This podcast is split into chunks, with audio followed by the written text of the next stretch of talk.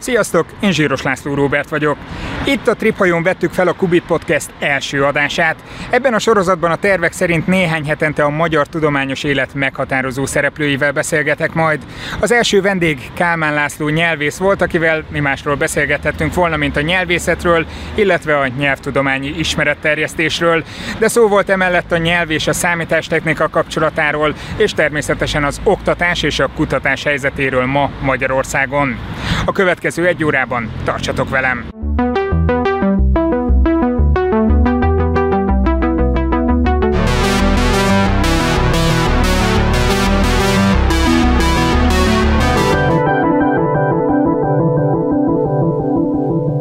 Azt szoktad érezni, hogy feszélyezve érzik magukat a újságírók a vélt vagy valós nyelvi, nyelvhasználati problémáik, frusztrációik miatt, amikor vele csinálnak interjút? Ja, azt hittem, hogy tőlem függetlenül nem, nem hiszem. Hát tőlem függetlenül nem tudom, de azt Nem, mert arra, azt hittem, hogy arra gondolsz, hogy hát nem csak, hogy érezni feszélyező, hanem, hanem mondják is néha, hogy elnézést a csúnya fogalmazásért, miközben mondanak valami olyat, ami tök hétköznapi, csak ők azt gondolják, hogy ez olyat nem illik.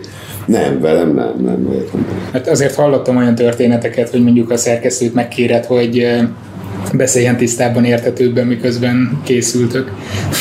Igen? Nem tudom, nem, nem, erre nem emlékszem. Én inkább meg szoktam védeni őket, mikor a vad hallgatók akár nekem is írogatnak, hogy hogy lehet az, hogy ebben a rádióban egyesek így beszélnek, mert és akkor én meg szoktam őket védeni, hogy nem vagyunk egyforma. Nagyon furcsák az emberek, tehát hogy ha valakinek nem is kell, hogy beszédhibája legyen, csak valami sajátos beszédmódja, ami egy kicsit más, mint ami a nem tudom milyen standard, akkor azonnal vadul telefonálgatnak és írogatnak. Most mondod, hogy nem is értem, hogy mi, hát nem vagyunk egyformán. Hát ez az, amit ők elképzelnek, nem tudom én, Bőzsöny Ferenc, itt nem tudom, 50 éven keresztül volt egy ilyen megszabott beszédstílus, Aha. amiben nem lehetett, nem, tilos volt nyelvjárási elemeket keverni, tilos volt bármiféle sajátosság. Most érted, ha valakinek van egy hülye szokása, hogy mondjuk a, az utolsó szótagot egy kicsit hosszabban mondja, vagy ilyesmi, tehát járni se egyformán járunk, érted? És miért kéne egy ilyen média, médiumban egy olyat tenni oda, érted, aki, tehát Hát mert fontosak a szabályok, a szabályok. Na de ez borzalmas.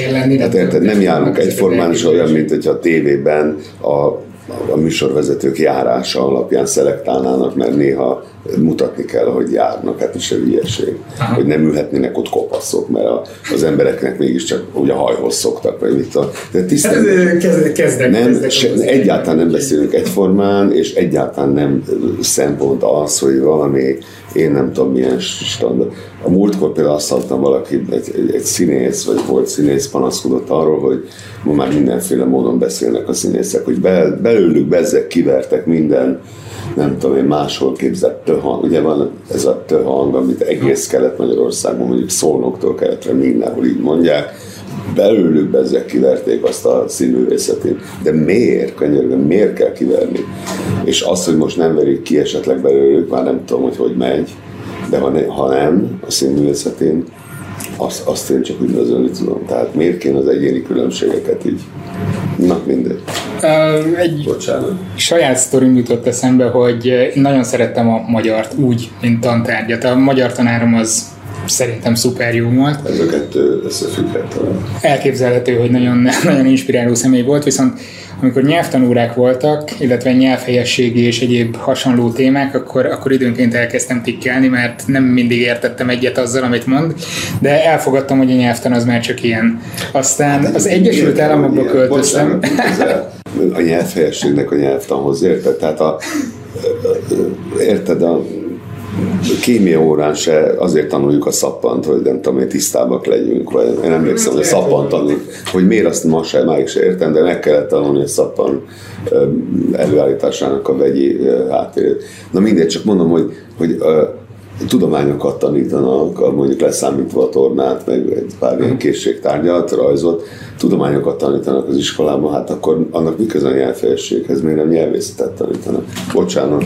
De pont ide akartam kiukadni, hogy aztán 2000-es évek elején az Egyesült Államokba költöztem, és akkor még az internet nagyon gyerekcipőben járt, alig voltak magyar tartalmak, és az egyik tartalom, amire rábukkantam és teljesen ráfügtem, az Nádasdi Ádámnak volt a Modern Talking sorozata, ami fel volt töltve akkor a netre, és akkor döbbentem rá, hogy Jézusom, ez is lehetne, vagy erről szól a nyelvtan, vagy ez az, amivel ti foglalkoztok valójában, de ezt gondolom nálatok is elég gyakran előjön konfliktusként, amikor hétköznapi emberekkel beszéltek persze, arról, persze. hogy Persze, összekeverik a, összekeverik a nyelvészettárgyát, összekeverik a, a nyelvfejességgel, ahogy te is mondtad, ami valami normatív, akármi a szép járások és szép hajviseletekhez hasonlítható, és összekeverik a helyes írással, ami pedig egy ilyen konvenció szabály, szabályrendszer, amit hát azt tart be, aki ezt a szabványt használni akarja, senkire nem kötelező az égvilágon, de mondjuk egy újság vagy egy kiadó nyilván elhatározza, hogy a helyesírásnak ezt is, ezt a szabályzatát veszi figyelembe, amiből Magyarországon csak egy van sajnos, de külföldön például van olyan több, angolban több standard is. De összekeverik ezt a fogalmat, ami egy standard, egy megállapított valami, akár többféle standard is lehet, ezt összekeverik a részben ezzel a nyelvhelyesség őrülettel, részben pedig magával a nyelvészet tárgyával, ami egy harmadik teljesen más dolog, ami egy társadalmi majdnem, hogy természeti jelenséget vizsgál annak az összes bonyodalmaival, ugye, ami a, a nyelv használata. Részben társadalmi, de, de majdnem olyan, mint a természeti jelenség lenne. Hát van olyan bonyolult, mint az élővilágnak egyes rendszerei. Egész biztos, viszont ha te kapnád meg azt a feladatot, hogy akkor újra kellene rakni az oktatásban a nyelvoktatást, nyelvtanoktatást, a magyar oktatást, akkor hogyan kezdenél neki, mit? Hát röhögni fogsz, én ezt a feladatot már megkaptam egyszer. Tehát, hát akkor neked köszönhetjük, hogy ilyen nem. Nem, nem, nem, abból nem lett semmi. Az EU a 2000-es években, 2000-es évek közepe fele, eleje, eleje közepe fele, megfinanszírozta, hogy Magyarországon a, az iskolai oktatást helyezzék képesség vagy készségfejlesztés kompetencia alapúvá, és erre marmi sok pénzt adott egyébként, de lehet, hogy ezt az emberek nem tudták, de nagyon sok pénzzel elment, és akkor készült egy, egy teljes hogy mondják, közoktatási, tehát 12 évfolyamra készült. Úgy hívták, hogy szövegértés, szövegalkotás tananyag, de igazából az a magyar nyelv és irodalmat fette le, csak ott szövegértésre, szövegalkotás köré kellett mindent rendezni. Az alsó tagozatot más csinálták, mert ez nagyon más szakma de 5-től 12-ig a nyelvi részért én voltam a felelős, úgyhogy igen, megkaptuk ezt a feladatot, csak amikor... A, nem bicsaklott meg, nagyon szépen haladt, a pénz egy része nyilván valahova eltűnt, de az még így is bőven elég volt, hogy megcsináljuk. A 2010-es kormányváltáskor hát ezt a, az egész elkészült dolgot, ezt úgy félrerakták, hogy erre nem lesz szükség a továbbiakban. Mi lett volna annak a, vagy hogyan képzelted volna, elképzeltétek volna, hogy hova futott volna az ki? Hát ott az volt a, a középpontban, ugye, ahogy mondtam, szövegértés, szövegalkotás, tehát ami a szövegértés és szövegalkotási képességeinkhez hozzájárul, annyit kell a nyelvről feltétlenül tudni. Ezen kívül még sikerült belerakni egy csomó olyat, ami nem közvetlenül szövegértés szövegalkotáshoz kapcsolódik, de az életben fontos lehet, tehát például a felsőbb osztályban a nyelvnek a a társadalmi szerepe, a nyelvvel kapcsolatos társadalmi konfliktusok, vagy például a gyerek nyelvvel sajátítása, mert ugye negyedikes gimisek, hát lassan majd szülők lesznek, és hát tudjanak róla erről is valamit. Tehát raktunk bele ilyen, ilyen közérdekű tudományos dolgokat is, meg egyébként nem túl sokat, de valamennyit a nyelvészet érdekesebb dolgairól is, magyar nyelvi példákon, fejtörők formájában, tehát ami érdekes a nyelvészetből.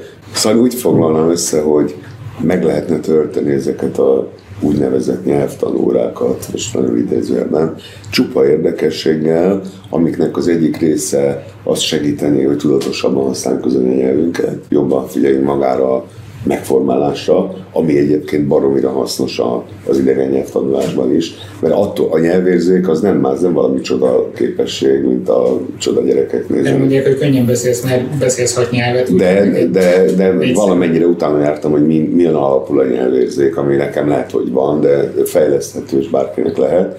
Szóval a nyelvérzék azon alapul, hogy az ember odafigyel a megformálásra, és ezt tudatosan fejleszthető lehet, hogy nem egyszerűen csak azt nézi, hogy mi, mi volt a közlés, mit akartak tőlem, vagy mit tudom én, hanem hogy miért volt úgy mondják, ahogy mondják. Ez ilyeneknek a fejlesztésével lehetne tölteni az időt ezeken az úgynevezett nyelvtanórákon. Baromi jó lenne az idegen nyelvtanuláshoz is, meg az anyanyelvhasználathoz is. És amit még az előbb mondtam, egyébként kis ismeretterjesztés, kis elme, élezés, csupa érdekes dologgal lehetne kitölteni azt a bizonyos nyelvtanórát, és a szívem vérzik, hogy most, ahogy itt ülünk, miket. Ja, még nincs iskola. Ja, De amint, amint lesz iskola, hogy mikkel fogják a gyerekeket nyúzni naphosszat, szóval borzalom. Ennek megvan a maga pedagógiai háttere, hogy hogyan lehet ehhez közelíteni, de nálad mi volt az, ami elindított ebbe az irányba? Mert lehet, azt gondolják sokan a nézők közül, hogy te világéletedben egy kiváló tanuló voltál, aki most, végig erre most, a pályára ment volna, de... Átmentél pszichológusba, hát akkor ássunk a mélyre, a gyerekkorom, a gyerekkorom. A gyerekkorom, hogy annyit szenvedtem a rohadt magyar órákon, például az általánosban, és annyi hülyeséget akartak a fejem, és állandóan szerencsétlen tanító meg tanárnéniket folyamatosan azzal üzöltem, hogy ez hülyeség, ez így nem lehet, ez így nem oké, stb. És szerintem innen eredt eredetileg, tehát én, én fel voltam paprikázva ezen a, ezen a soksületlenségen, ellentmondások, hiányosságok, stb. Szóval így kezdődik az ember, és nem... Mondjuk jó tanuló voltam, ez igaz, de... De voltak problémáid. Iszonyatos magatartás, persze persze. Többek közt azért, mert volt három bátyám, akiktől úgy nagyjából mindent megtanultam már otthon, hát a fenének kellett még ezek után iskolába járni, és nagyon untam magam az iskolába, és mondom, ezért is voltam ilyen tűrhetetlen magaviseletű. Most viszont elég masszívan próbálod terjeszteni az igét mindenfelé. Említetted is, hogy csináltok mindenféle, vagy csinálsz te magad is önállóan mindenféle ismeretterjesztő munkát. Ott van például a Kubitona sorozatod. Igen, igen. Nádosi Ádámmal csináljátok a szószátját. Van, én ilyeneket mindig csináltam, amennyire emlékszem, egész életemben, igen. Valamiért az ember nem adja fel, hogy el lehet egyszerűen dolgokat magyarázni. Sokszor megrendülök ebben a hitemben persze, de Szóval például itt van ez a, ez a szószátjár műsor, a Kubit az kevésbé, ott van kevésbé vannak reakciók, vagy nem kevésbé jutnak el az emberhez. De ebben a rádió műsorban az ember folyamatosan küldik a kérdéseket, meg a ellenvetéseket. is lehet ez valamennyire hát ez a baj, nem? Hát ez a baj, hogy az ember mikor megkapja századszor is ugyanazt a hülyeséget, és akkor mindig azzal nyugtatom magam, hogy jó, hát nem hallgatnak szegények minden műsor, mert lehet, hogy most először hallgatod bele, de számtalan szó kiderül, hogy nem hogy ezek nem csúsznak le, tehát nem értik mi, meg mi az emberek. Amitől elkezdesz tikkelni, és Hát az, az, a, az a bizonyos engedékenység, hogy tehát mindent azért nekünk se kéne megengednünk, hogy jó, jó, hogy milyen szabad szellemű emberek vagyunk, bohém, nem tudom micsodák, ami egyébként rám speciál egyáltalán nem igaz, de de azért mindent csak nem kellene már megengedni, és hogy így próbálgatják, hogy, és még ez is elmegy, hogy valaki azt mondja, hogy nem tudom én, alapabb, alapabb. Mert az alap már az is nagyon gáz, hogy azt mondom, hogy az alap. Ugye ezt lehet hallani a médiákból, vagy a médiumokból? A médiumokból, igen. igen. De így próbálgatnak, tehát, hogy na erre biztos már én is azt fogom mondani, hogy na ez már túlzás, és vannak olyan emberek személy szerint is most már így ilyen hallgatók, olvasók, akik tesztelik a dolgot, hogy meddig tudnak elmenni, ahol még, még melyik az a pont, ahol én is fölháborodok, hogy hát ilyet azért nem szabadna mondani. De és nem értik, hát nem, nem értik azt, hogy ilyen nincs, hogy nem szabad valamit mondani. Tehát a, olyan van, hogy valakinek nagyon kilóg a nyelvhasználata a, a, a többiekéből akkor arra azt mondjuk, hogy hát az, az vagy, vagy, vagy nem magyar anyanyelvű, vagy van valami egyéni ötlete, hogy az, de hogy mondjuk azt sem értem, hogy miért ne lenne szabad. Ugye ez a szabad, ez hogy jön ide egyáltalán. De a legtöbbször ráadásul olyan dolgokra mondják, amik már nagyon széles körben elterjedtek, tehát amik... Pont addigra kezdi zavarni őket. Hát az, az, hogy ez alap, ugye, ez már szerintem a második generáció nő fel úgy, hogy az alap, hogy ezt a szót ö, ö, valamiféle határozó értelemben használják, ugye, azt mondom határozó franc, ugye. Szóval, hogy vagy, vagy, vagy, vagy melléknél, vagy nem tudom micsoda. De, de már, már fölnőtt legalább egy generáció, könyörgöm, akinek ez tök természetes. Hogy lehet azt mondani, hogy ez, ezzel majd baj van? Szóval, hogy hogy értik? És én mindig abban reménykedem, hogy előbb-utóbb leesik nekik a tantusz, hogy, hogy ez nem ideillő fogalom. Tehát, hogy hogy ennek nem szabadna, meg vadhajtásokat kell nyesegetni, meg ilyesmi. Nincsenek a vadhajtások. De ennek nincs olyan változása, ami, amire azt mondhatnánk, hogy na, ez nem egy jó irány. Hát hogy mit értünk ezen? Szóval az alap szónak így megváltozott egy kicsit, lett egy új használata. Ez, mi ebben a rossz irány? Szóval értelmezni sem tudom. Neked egyébként személy szerint van olyan, ami, amit nem szívesen hallasz? Ó, be, engem, Tehát, engem rengeteg, ez teljesen más dolog. Persze, engem rengeteg minden idegesít mások nyelvhasználatában.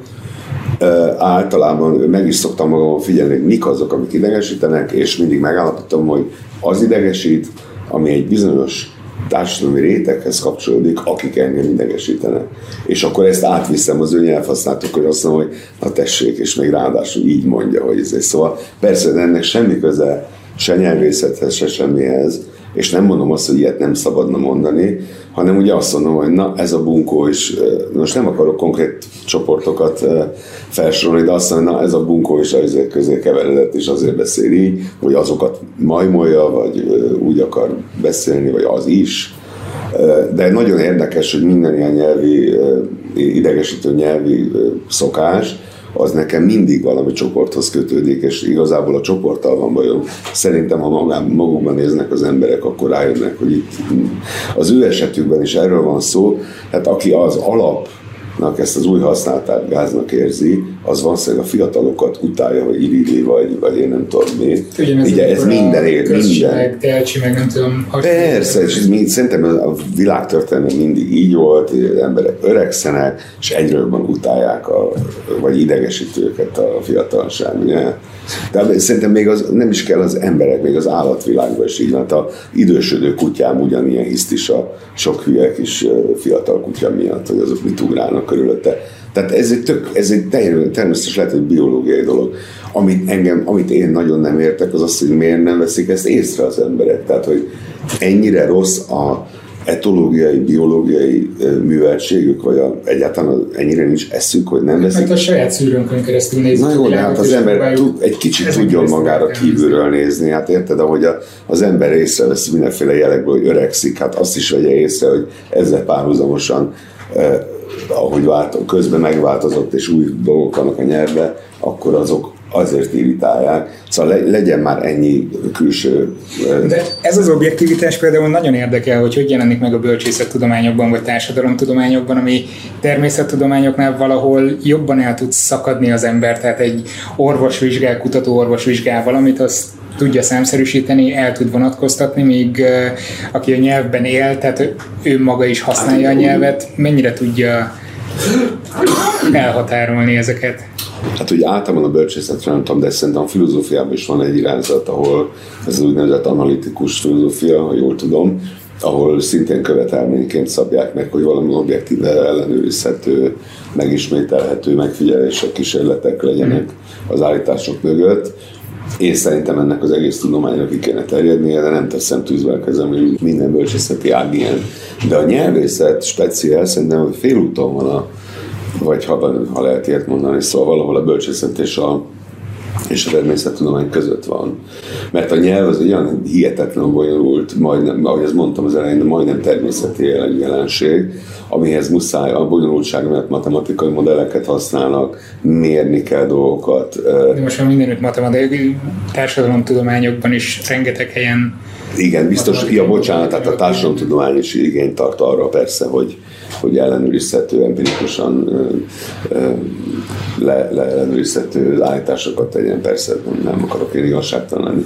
De a nyelvészet az szinte kezdettől fogva ebben a köztes térben volt, én egy ideig nem is értettem egyébként, hogy miért pont a bölcsészkanon van a nyelvészet, mert hát nem, nem igazán bölcsészet tudomány. Idegtudósoknak kéne kutatnia, hogy Olyasmi, tehát ez az, inkább az etológia, antropológia, ilyesmihez áll közel embertudomány, de inkább a természettudományi szempontból.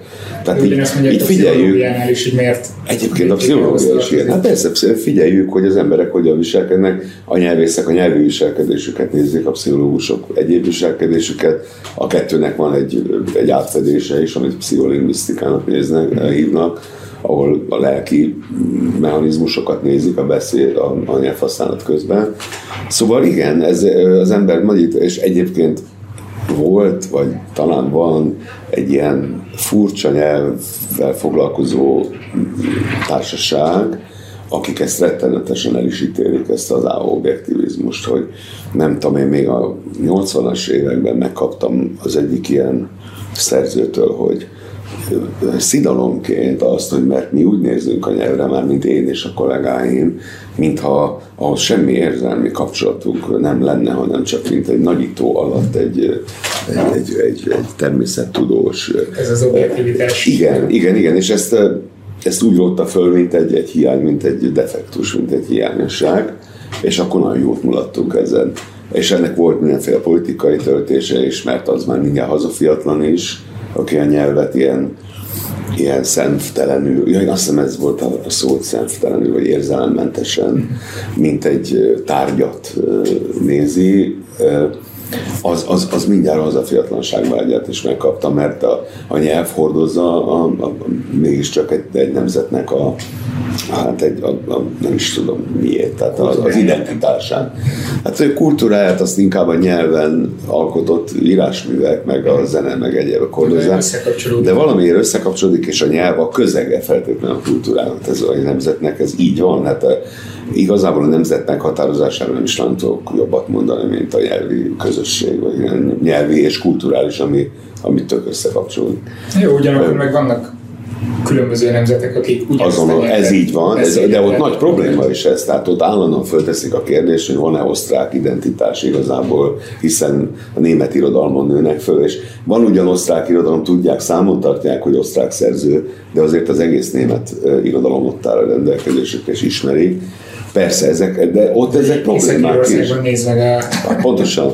Tehát ahol a nyelv és a kultúra között van valami kicsi, ugye ezek nem kategórikus különbségek, hanem van valami kicsi furcsa viszony, ott ezek általában problémát is jelentenek. Vagy vannak olyan nemzetek, akik magukat nemzetnek tartják, akik Hát persze mondtad az előbb az íreknél, hát akik a saját korábbi eredeti nyelvi közösséget nem is tartották meg. Hát, több ilyen van a világon persze. Szerintem De ezek jó, a különlegesek. Felvetetted ezt a témát, mert itt azért az objektivitás hiánya, vagy az, hogy az, hogy a laikus hétköznapi ember hogyan áll a nyelvhez, illetve a kutató, ez abban is megmutatkozik, hogy a politikusok, döntéshozók hogyan állnak ehhez a kérdéshez, tehát itt, a, itt valószínűleg sokkal könnyebb ráhat. Igen, de én, hát ahogy az előbb mondta az objektivitással, abban pillanatban, hogy elhagyjuk ezt az objektív szemléletet, szerintem lecsúszunk a nyelvtudomány térképéről, tehát azok már nem, vagy legalábbis mi, akik ebbe a, nem tudom én, hogy nevezzem, modern nyelvészetben ehhez tartozunk, mi ezt már azt mondjuk, hogy ez már igazából kívül van a térképen, amikor valaki hazafias szempontból próbál a nyelvet nézni. De finanszírozás Neked... meg ez alapján nem? Nem tudom, nem, nem, nem. Ott most, a, most jelenleg épp a finanszírozás azt hiszem ilyen történeti irányba ment el teljesen, amiből éppen, hogy ki akarják a nyelvészetet ebrudalni, ha jól veszem. Zavaró funkció? Igen, mert hogy a nyelvészet állandóan ebbe az uráli mederbe akarja visszaterelni őket, mert hogy a nyelv az egyértelműen ugye uráli, a magyar nyelv, és ezért inkább hagyjuk is ezt a nyelvészeti megközelítést, és nézzük a, a, a etnikai vagy, vagy genetikai őstörténetet.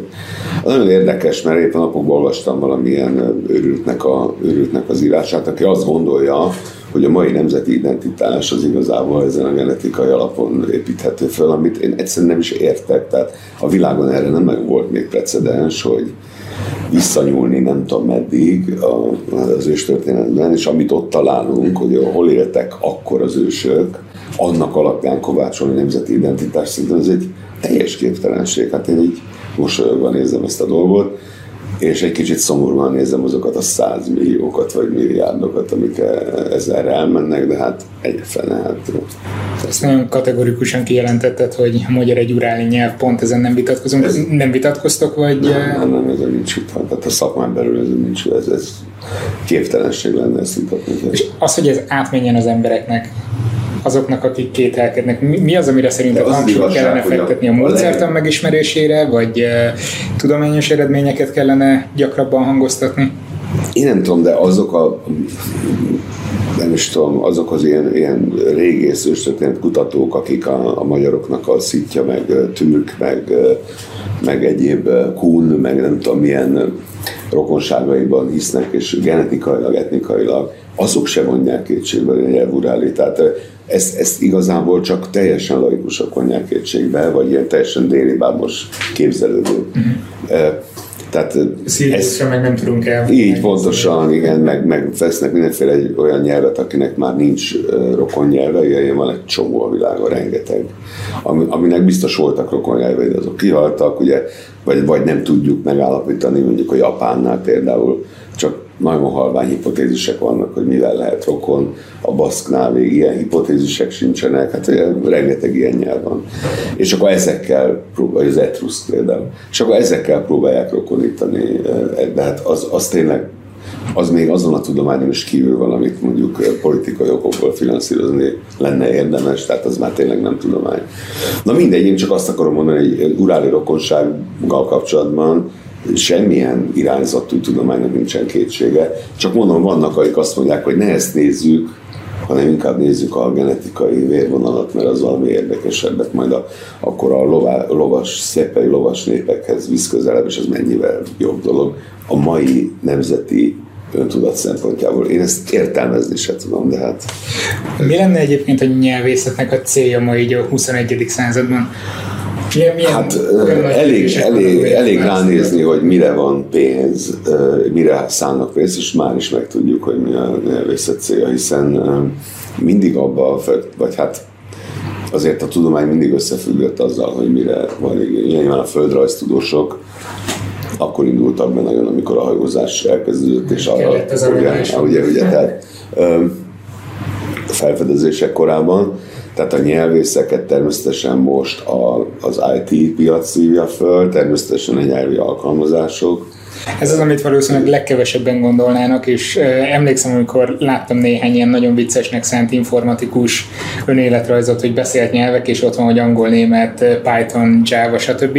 De nálad a te önéletrajzodban ez konkrétan így szerepel. Tehát így van, nem, nem Valami ilyesmi van, hogy egyéb készségek, és akkor ott fel van sorolva, hogy rengeteg számítógépes nyelvvel te elég jó lesz. Valószínűleg nem, nem, nem soroltam fel valószínűleg mindent.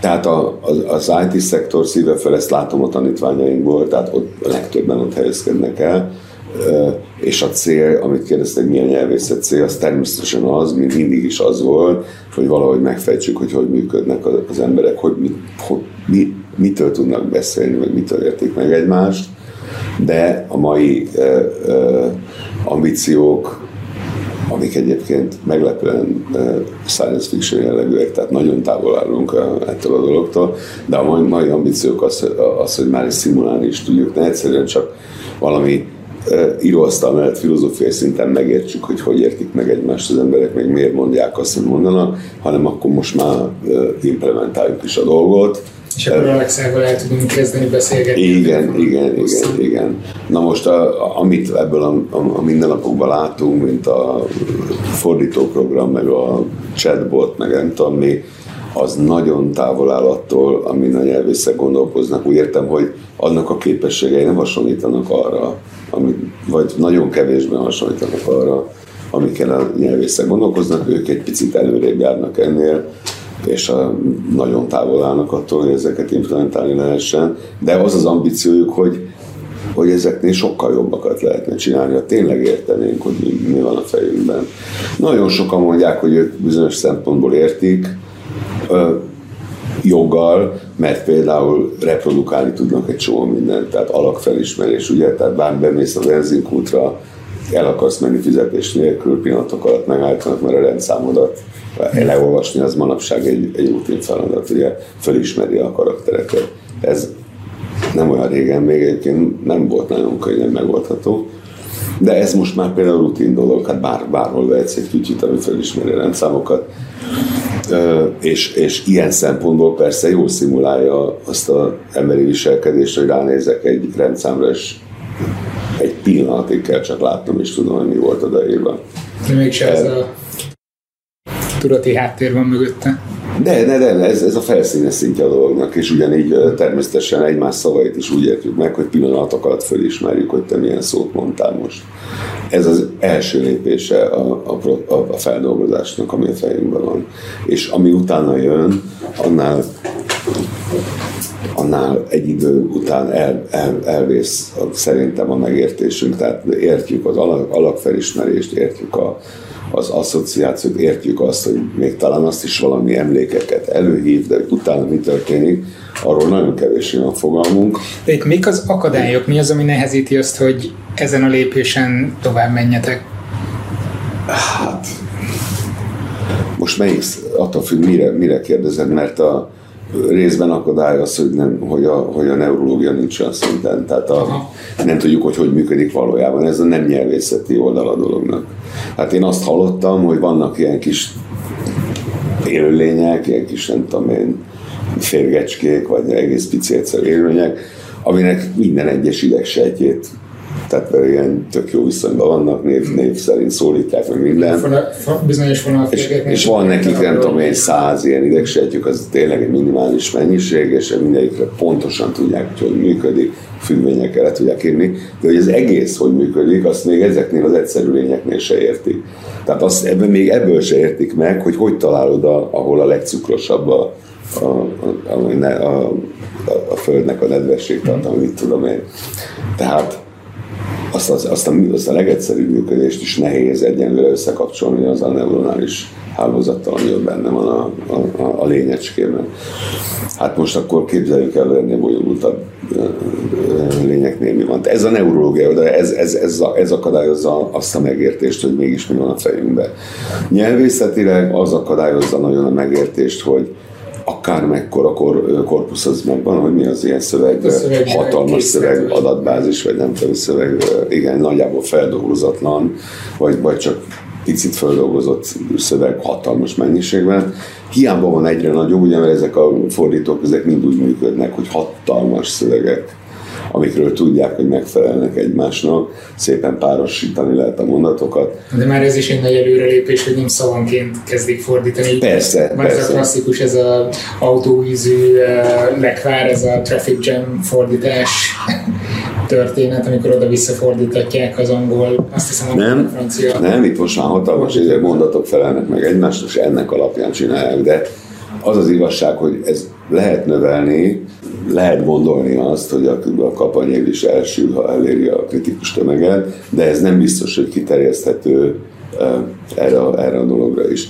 Ez azon alapul, hogy mindenre volt, látott már sok példát, és annak alapján megpróbálja a fordítást. És persze a mi gondolkodásunk is valahogy ezen alapul, hogy csak olyanokat mondunk, amiket már hallottunk, és látunk rá példát, de azért valamit még csak csinálunk az agyunkkal ezen kívül is, úgy tűnik, mert hogy mert hogy ha nem így lenne, akkor már a fordítások tök, tökéletesek lennének. Tehát ami nyelvészeti szempontból hiányzik, az az, hogy azon kívül, hogy sok mindent hallottunk gyerekkorunk óta, azon kívül még mi történt az agyunkban, amitől most ilyen viszonylag jó beszélők és megértők lettünk. Például intelligencia van bennünk, tehát én a, soha nem érteném meg a, azt, amit nekem mondanak, mert rettenetesen pontatlanul beszélnek az emberek, ez nem, nem kritikai nem kritikaként mondtam, nem kritikaként mondtam, hanem ez a, ez a jelenség lényege, az emberek úgy beszélnek, hogy nem iszonyatos precízen, iszonyú hiányosan beszélnek, mert nem mondják ki, amit nem muszáj,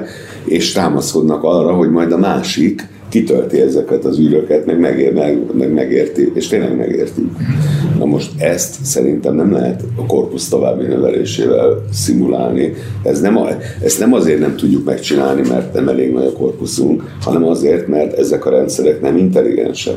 Amik fordítanak most jelenleg, vagy chatbotolnak, vagy nem tudom, mit csinálnak, társalognak az emberrel, azok a számítógépes rendszerek nem intelligensek, azoknak nulla intelligenciájuk van. Van persze egy ilyen szlogán, hogy mesterséges intelligenciát raknak bele, meg minden, de ezt mindig úgy kell értenünk, hogy még jobb statisztika, még jobb ilyen feldolgozás, statisztikai feldolgozás. Mert manapság a mesterséges intelligencia az ilyesmit jelent egyébként, hogy óriási adathalmazokban ügyesen találni meg a szabályszerűséget. De a mi agyunk szerintem ennél egy kicsit más csinál, amikor például hiányokat kitöltünk egymás beszédében, pontatlanságokat valamennyire értelmezünk, hogy oké, okay, most nem fogalmaztam egész precízen, de vajon mi a lényeg annak, amit mond, nem tudom mennyire világos, amit mondok. Tehát szerintem az intelligens... mondasz, azt nekem kitöltöm Köszi, köszi. Ez ilyen kooperatív viselkedésnek, úgyhogy oké, okay, együttműködünk. Szóval ezeket a mechanizmusokat szerintem egy, egy újabb forradalom kell majd, hogy, hogy valahogy szimulálni lehessen, mert ez már nem múlik az adatok további növelésén, meg a még jobb AI algoritmusok, vagy nem tudom milyen feldolgozáson. Viszont itt most egy irányt nézünk, hogy a nyelvészet hogyan segít mondjuk az AI fejlesztéseknek, de visszafelé a számítástechnika mennyiben módosított a nyelvészetnek az eszköztárán. Szerintem, ha most kimennék az utcára, megkérdezném, hogy hogy gondolnak az emberek egy nyelvészre, akkor valószínűleg egy ilyen dohos könyvtárban szótárakat lapozgató valakit képzelni nekem. Majdnem mondtam, hogy összhajjal meg szakállal, de ehhez képest mennyire tudjátok kihasználni azt, ami, eh, amit a számítástechnika ad? Hát ez egy jó kérdés. Én, én, én most próbálom elgondolni, de... Elveszik a gépek a nyelvészek munkáját? Nem, nem, nem, nem. Nagyon populáris. Nem, ja, én azt hittem most, hogy azt kezdett, hogy tudományos szempontból előbbre vitte a nyelvészetet az, hogy közben volt egy például, informatikai forradalom. Hát ezek a korpuszok, hát abszolút. Tehát, de ezek praktikus, ezek nem tudományos vívmányok, amik előbbre vitték a tudományos tudományügyét, hanem hasznos eszközök, amiket mindenki használhat. E, ugyanúgy előrevitte a nyelvészet ügyét, ahogy előrevitte, gondolom, a repül, repülőgépes navigáció, meg a nem tudom. Csak azt minden, mindent. elképzeli az ember, hogy ezért egy technikai dolog. Mindent. Tehát az, hogy tényleg én is bármilyen problémám van, hogy mondják ezt így vagy úgy, vagy, vagy mennyire mondják, mondanak valamit így vagy úgy, hát egy pillanat alatt egy korpúzon megnézem, hogy hány mindenféle adatot arról a fajta kifejezésről, és pillanatok alatt megvonom a számszerűsíthető eredmény. Tehát, de ezek kényelmi dolgok, tehát ez nem a tudományt vitte előre, hanem a, az ember életét könnyítette meg. Hát ezek gondoltam, lehetnek ilyen nagy paradigmaváltások, hogy szintet lépünk adatokban, aztán abból...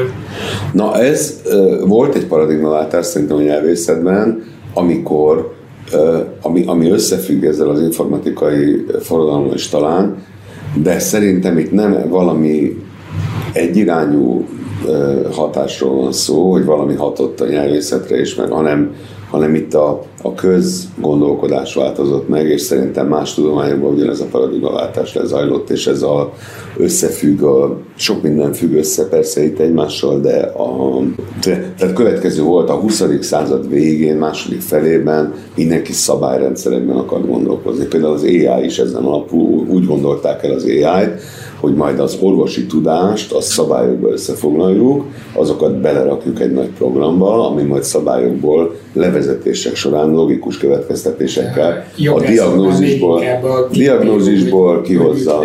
Igen, azt nem tudtam, hogy jogászoknál ez volt. Hát van ez az elmélet, hogy ha minden szabályt szépen belepakolunk, akkor tudunk létrehozni egy ítélő automatát. Fú, az nagyon jó lenne különben. Igen de, de ezt mondjuk azt konkrétan tudom, hogy a orvosoknál ezt próbálták, és akkor tüneteket beírom, ott a végén kijön a diagnózis, és közben végig megy egy hatalmas szabályrendszer. Mm.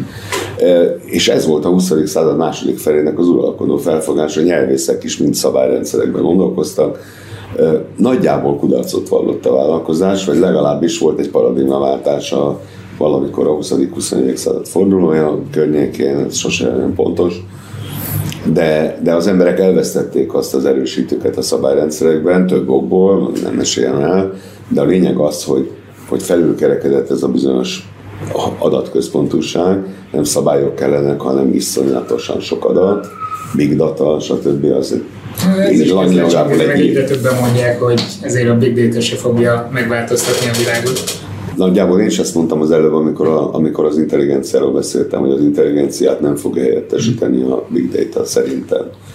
Hiába hozzák ilyen szlogán szinten a dolgot összefüggésbe az intelligenciával.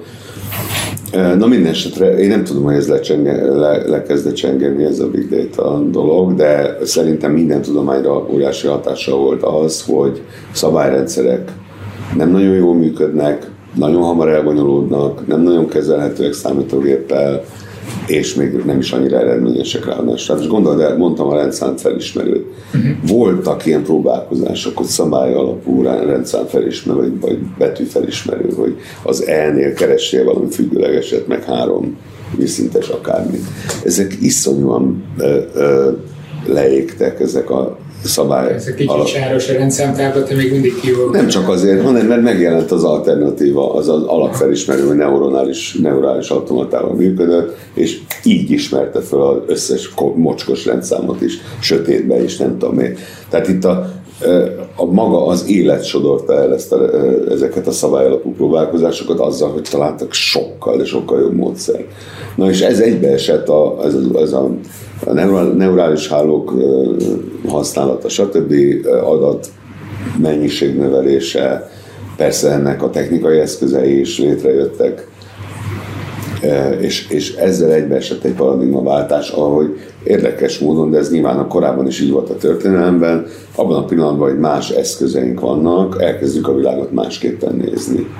Tehát hirtelen a biológusok sem, meg a orvosok sem, meg a jogászok, meg a nyelvészek sem szabályrendszereket kezdtek maguk körül látni, ahogy az utcán mentek, hanem adattömegeket, meg adatokból kibontakozó úgynevezett emergens mintázatokat, meg ilyesmi, és amit a 20. században még ilyen, ilyen hát ilyen határesetnek gondolták a normalitás határán az olyan embereket, mint mondjuk én, akik már akkor is ilyen emergens mintázatokról beszéltek, az a 21. század norma lett tulajdonképpen, ez lett az új paradigma, az emergencia és a adatokból kibontakozó, önmaguktól kibontakozó jelenségek a szabályrendszerek helyett.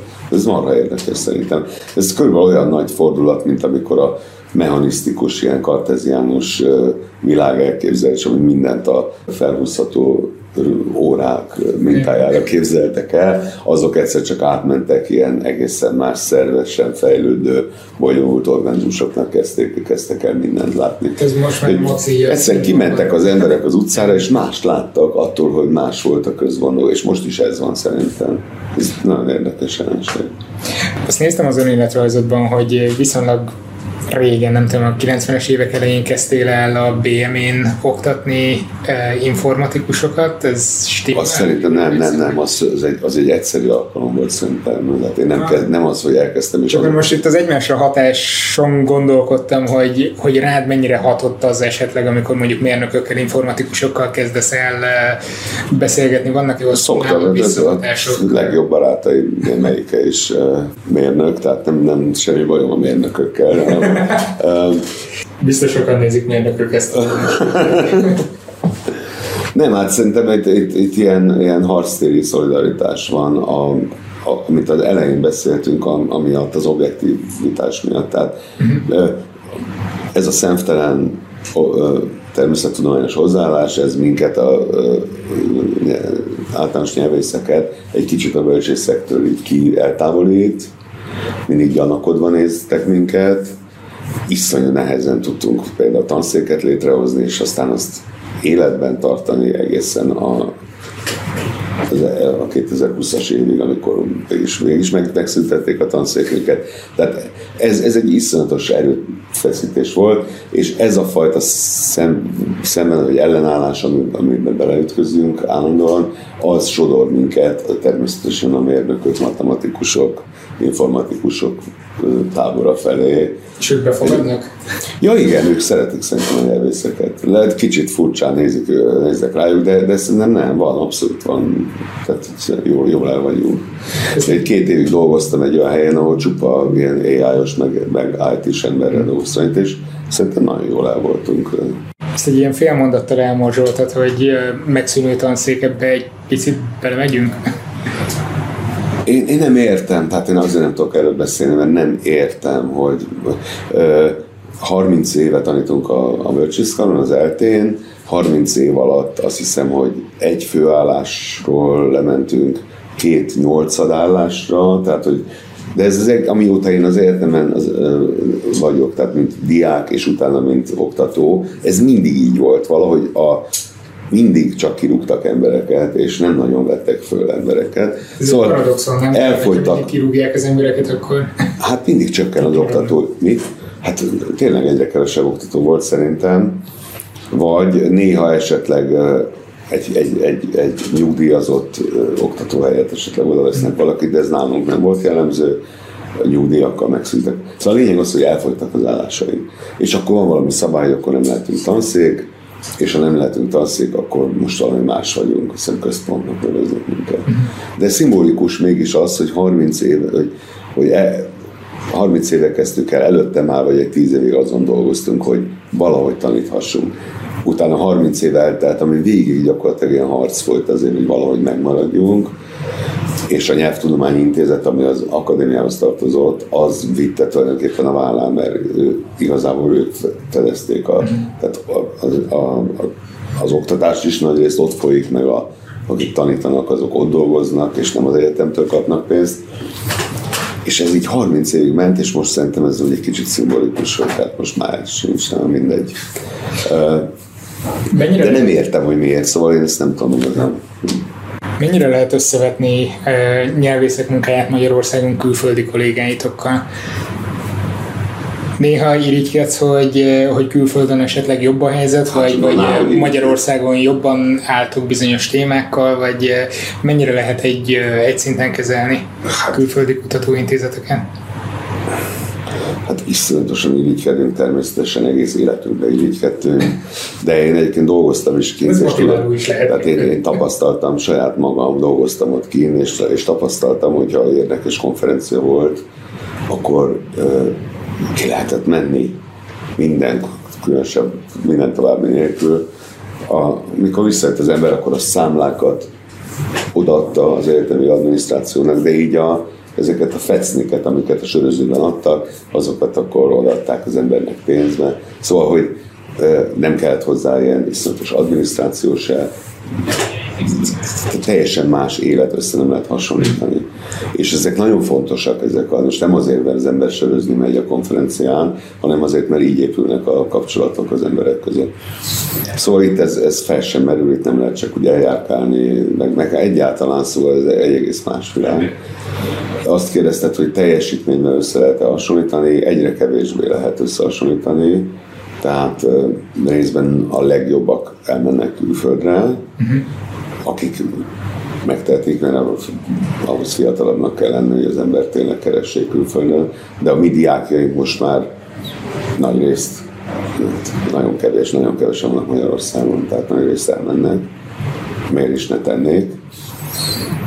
És, és ezért itt érezhetően a színvonal az kezd, hát ilyen én emberek mondják a magukét az elmúlt 30-40 évben, de hát természetesen igazi nagy dobásokra akkor lehetne számítani, hogyha okos, fiatal alkotó erejük, hogy szokták ezt mondani, te világában, vagy? Igen, világában levő emberek dobálnák be a nagy ötleteket, de ezek külföldön dobálják be a nagy ötleteket, mert itt nem kapnak állást. Tehát az én ha, ha azt nézem, hogy most a Nyelvtudományi beszélek, az a kollégám, aki utoljára került oda hozzánk, az, az 30 éve került hozzánk kb. Szóval azóta... Hogy nem akkor lényegében nincs utánpótlás. Igen, nem, nincs állásról föl lehetne venni. Hát ha ne, és, és ezért persze nyilván elmegy külföldre, hiszen nem látja, hogy hogy tudna oda kerülni például a mi kollégánknak elmegy külföldre, ezért ha igazából lenne hely, akkor sem nagyon tudnánk, hogy kit vegyünk oda, mert akit szívesen oda vennénk, az már külföldön van. Szóval ez a dolog, ez erősíti magát, és én nem akarok nagyon de, de akarok nagyon sötéten, nagyon sötéten fogalmazni, de itt a vesztébe megy a magyar, rohan a magyar tudomány. Szerintem ez valószínűleg más tudományágokban, nem ismerem, de gondolom, hogy más tudományágokban is iszonyú nagy veszély, hogy ez egy önmagát erősítő folyamat, E, ami átterjed az egyetemekre is, mert nyilván ott is csökkenni fog akkor a, az oktatás színvonala, mert a legjobbak mennek el, és a, azokat nem tudják utánpótlásnak oda venni, akik a legjobban tanítanának, és ez szerintem egy, hát nem tudom, hogy exponenciálisan, vagy milyen függvényt követve, követve fog ja, a magyar tudomány színvonalát a egészen durván lerontani. Mi lenne a megoldás? Sok pénz, bürokrácia csökkentése, hozzáálláson való változtatás, az alapoktatás változtatás. Ezek mind, ezek mind, és nem utolsó sorban biztonság, tehát egy perspektív, ugye egy, egy, egy fiatal diák, az nem csak azért akar itt maradni, mert hogy majd degeszre keresi magát, vagy nem tudom, amiket mondtál, hanem, hanem azért, hogy valamennyi... Tessék? Hogy itt a túrúrudi, meg a barátok, meg a... Az, azért is persze, de azért az nem szokott elég lenni, hanem a biztonság, tehát az, hogy, hogy nem egyszerűen csak most egy évre van szerződése, hanem Magyarországon olyan viszonyok lennének, hogy oké, okay, az egyéves kutatói szerződésem lejár, akkor fog találni másikat, hiszen itt vannak a a működők is startupok, itt van a nagyipar, kutató háttér, itt vannak a akadémiai intézetek, itt van egy csomó egyetem, ahol mindig lehet állást találni, mert nyugaton kb. hasonló a dolog, annyi minden van, hogy valahol majd csak elhelyezkedik. Jó, Nálunk pedig annyi minden nincs, hogy soha nem fog elhelyezkedni. Tehát nincsenek például olyan startupokról én lényegében nem tudok, hogy tényleg csak ilyen mutatóban, ahol egy nyelvész azt mondhatja, hogy hát majd akkor ott elhelyezkedem, aztán pár évet ott majd, majd kihúzok. Nem, hát elvégz az életemet, akkor a legjobb, amit tehet, hogy elmegy, mert nulla biztonság van. És a biztonságot abban is ér, abban is, abban az értelemben is gondolom, hogy mondjuk ne, hogy Isten, aki már benne van, és nem, nem ez a most frissen végzett, hát mondjuk nem ártana, hogyha azok is valamilyen biztonságban éreznék magukat. Én most a, az utóbbi két, két és fél évben gyakorlatilag nem volt, nem lehetett egy hétnél tovább tervezni, szóval soha se lehetett tudni, hogy lesz állásunk, ha igen, az milyen körülmények között. Ugye hát a, most ezt arról beszélek, hogy a, a leválasztották a, a kutatóintézetek az NTA-ról. És hát láttuk, hogy a, az intézetek vezetése például nem mertek, nem mertek konferenciákat így előre meghirdetni tavaszról őszre, mert fogalmuk se volt, hogy ősszel mi a franc lesz. Tehát, hogy létezni fognak-e, ha igen, akkor milyen formában, hol, tehát, ilyen alapvető bizonytalanság Most mellett... Ez kikristályosodni, vagy mi? Nem, nem, én semmit nem értünk. Semmit nem értünk, és nem tudjuk, hogy mi lesz. Az egészben belevágtak azzal, hogy valami homályos minőségi problémákról beszéltek meg, vezetési problémái, mindenféle ilyeneket említettek, majd az égvilágon semmit nem csináltak. Tehát a, semmi nem változott, Egyébként az egyetemekkel ugyanez volt, mikor jöttek ezekkel a homályos kifogásokkal, hogy miért kell kancellár, meg nem tudom mi, és utána azt láttuk, hogy most már jó pár éve működnek ezek az új struktúrák, és az égvilágon semmi nem változik meg. Tehát nem az van, hogy volt egy tervük, amit szerettek volna megcsinálni, hanem szerintem nem volt tervük, vagy, vagy legalábbis én nem értem, hogy mi volt a tervük. És ugyanez van az intézetekkel is, tehát itt, itt mindenfélét beszéltek két és fél év vagy három évvel ezelőtt, és olyan szép lassan mindenféle hömpölgött, és az ember azt gondolta, hogy valamit tényleg meg akarnak változtatni, most az mindegy, hogy jó vagy rossz irány, vagy én mit gondolok arról, hogy milyen irányba, de nem változott semmi, csak ez az elképesztő bizonytalanság maradt fönn, máig se tudja senki, hogy mi, hol, eh, meddig fog fennmaradni. Szóval, eh, na ez összerakva az eddigiekkel, amit a sötét jövőt eh, jósolták, ezt még hozzárakva én azt gondolom, hogy a, sötétség az, az szinte garantált, és nagyon gyorsan fog, fog bekezdeni. Tényleg váratlanul és nagyon gyorsan lesz itt nullára a tudomány le, levőve szerintem. Erre szokták azt mondani, hogy jó, de hát az ipar többi területén is, vagy az élet többi területén is nagy a bizonytalanság. Miért pont a kutatók lennének kivételek, hogy miért kellene velük kivételezni?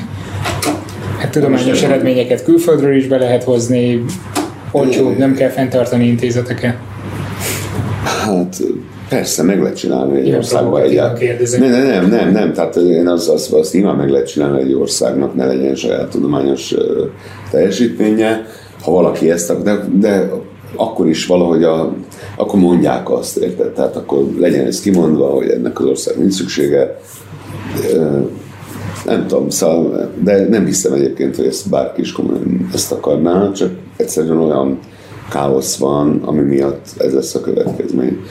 De a másik kérdés, hogy azt mondod, hogy másban is bizonytalanság van, akkor miért pont ebben, miért ők legyenek a kivételezettek? Én ezzel nem értek egyet mert most eltekintve az ilyen járvány, meg egyéb természeti problémákról, amik becsap, beüttek és bizonytalanságot okoznak, úgy igazából nem, nem igaz, hogy más dolgokban ugyanilyen bizonytalanság van. Tehát én azt képzelem, hogy ha valakinek egy rendes polgári szakmája van, tudom én, ügyvéd, vagy mérnök, vagy nem tudom mi, akkor az nem érzi azt, hogy, hogy fogalmam sincs, hogy jövő héten egyáltalán fogok egy bármilyen munkát kapni, mert miért ne kapna? Hát hogy szerintem Szerintem ilyen szintű bizonytalanság nincsen hmm. más szakmánkban. Illetve vagy, vagy, vagy más okokból van, tehát nem a, nem a teljesen elrontott átalakítások miatt, hanem mondjuk, mondjuk lehet, hogy az agrár szektorban vannak ilyen problémák, de ott nem, nem valószínűleg azt gondolom, hogy nem, nem ilyen okokból. Mert itt most szerintem fatális hibák lettek elkövetve, amikor az országot, az ország tudományosságát meg fogják semmisíteni, és ez más ágazatokban ilyet nem látok. Hát nem egy optimista végkicsengés így a végére. Ön, ön magában alapvetően te optimista vagy ezért a jövőt illetően magánemberként, vagy ez rányomja a bélyegét arra, hogy hogyan látod a világot? Én nem, nem, nem tudom, mert megint a pszichológus szólalt meg belőle, de én nem tudom magamról, hogy magamat így ebbe elhelyezni én így el, elhessegettem magamtól a jövőre vonatkozó gondolatokat, és megpróbálok sem, sem derülátó lenni, sem ilyen borzasztóan elkeseredett. Hanem, igen, nagyjából az, mivel a jövőre vonatkozóan nem igazán tudunk igaz állításokat megfogalmazni, ezért inkább nem foglalkozom vele. Szóval, hogy mondják, ez fatalista vagyok, vagy nem tudom, hogy hívják az ilyet. Tehát az, aki azt gondolja, hogy ezzel kell foglalkozni és időt tölteni, mert nem nincs esélyünk rá megjósolni. Köszönöm szépen a beszélgetést. Nektek köszönöm szépen a figyelmet. Folytatjuk majd ezt a sorozatot mindig más kutatókkal. Néhány hetente jelentkezünk majd. Sziasztok!